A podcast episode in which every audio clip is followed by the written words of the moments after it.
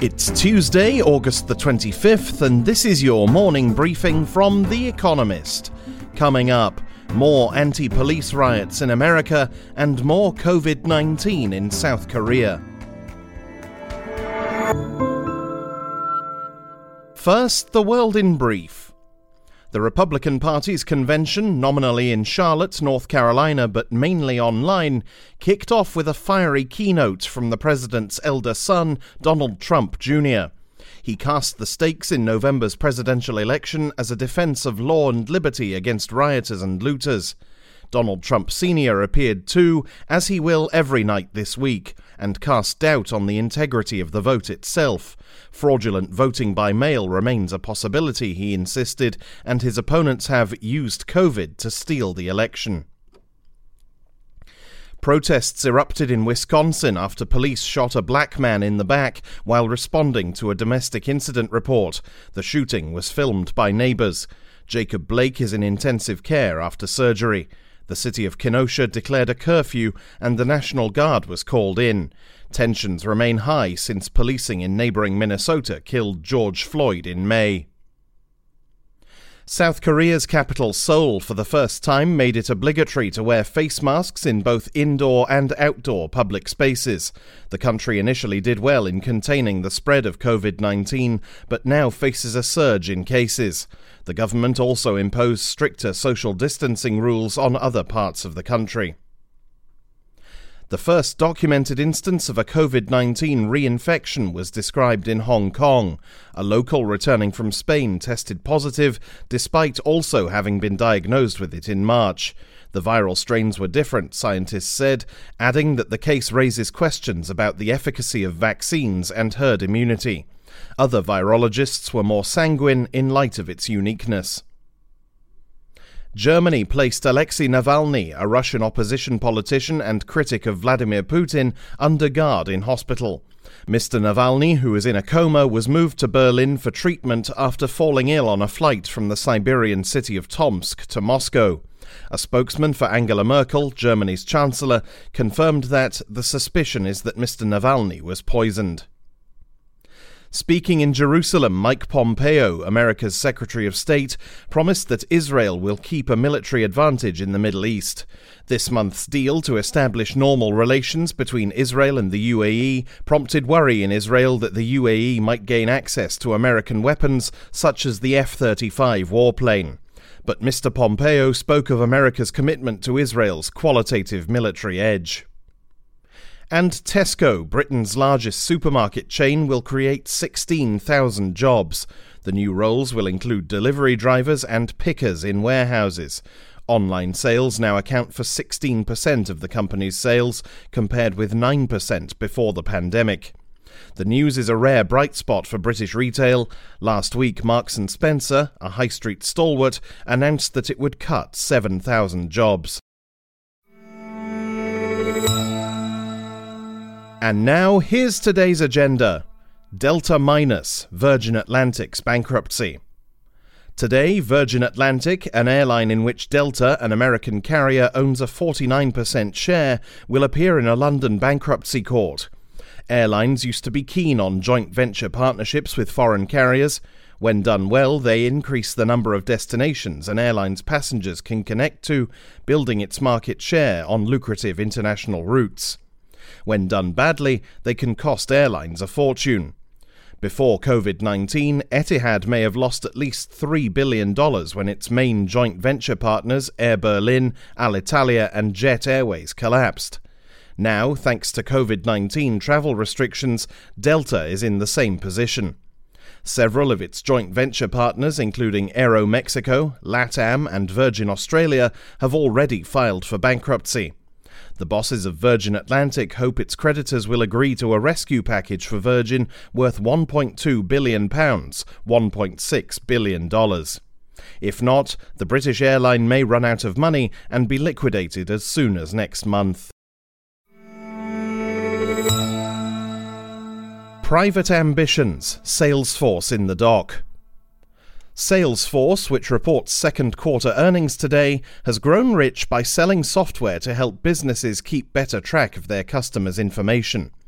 But according to legal claims filed against them, they may have kept track a little too closely. Salesforce and Oracle, the customer relationship management market's other giant, now face one of the biggest class action lawsuits under the EU's General Data Protection Regulation since the European Parliament passed the data privacy law four years ago. The plaintiff, an activists group called the Privacy Collective, complains that both companies violated the law by tracking users' data on websites beyond their own and without their consent. The group may ask for 10 billion euros in combined damages. Salesforce and Oracle say the claims are without merit.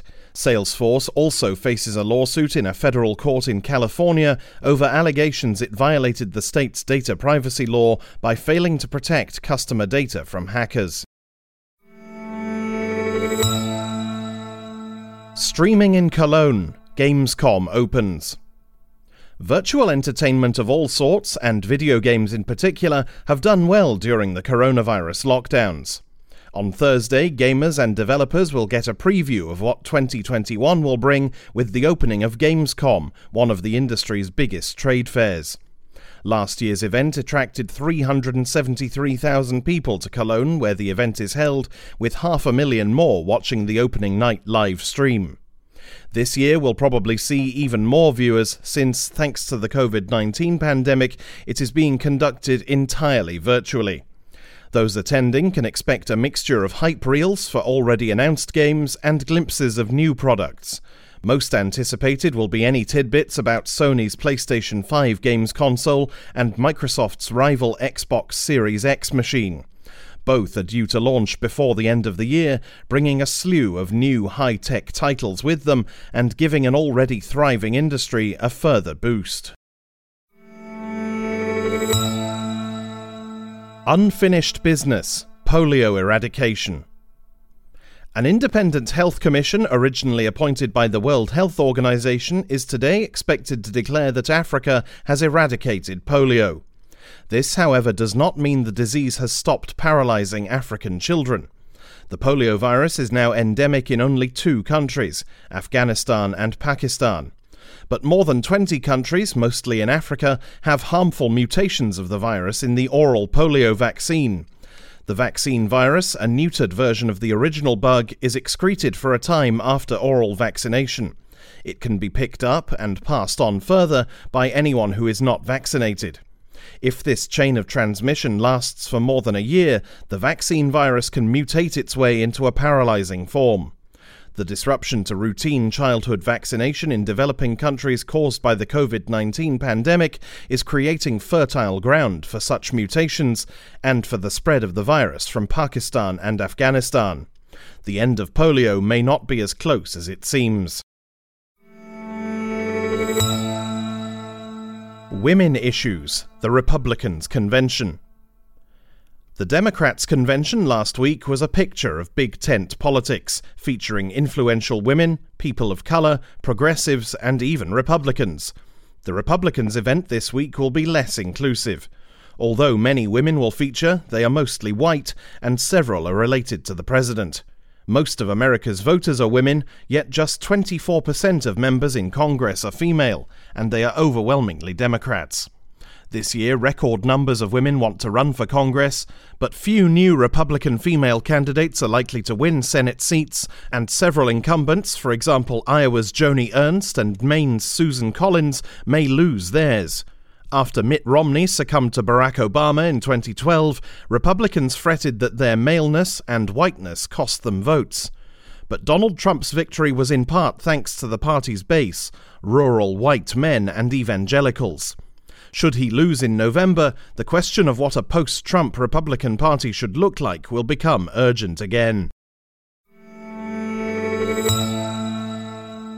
Finally, here's the quote of the day from Friedrich Nietzsche, who died on this day in 1900 Haste is universal because everyone is in flight from himself. That's it from The Economist Morning Briefing, available every weekday and on Saturdays. You can hear interviews and analysis from our journalists, including our current affairs podcast, The Intelligence, by searching for The Economist on your podcast app or asking your smart speaker to play the latest Economist radio podcast. And as a subscriber, you have access to each week's full edition in audio. Just download the Economist app on your mobile device to start listening.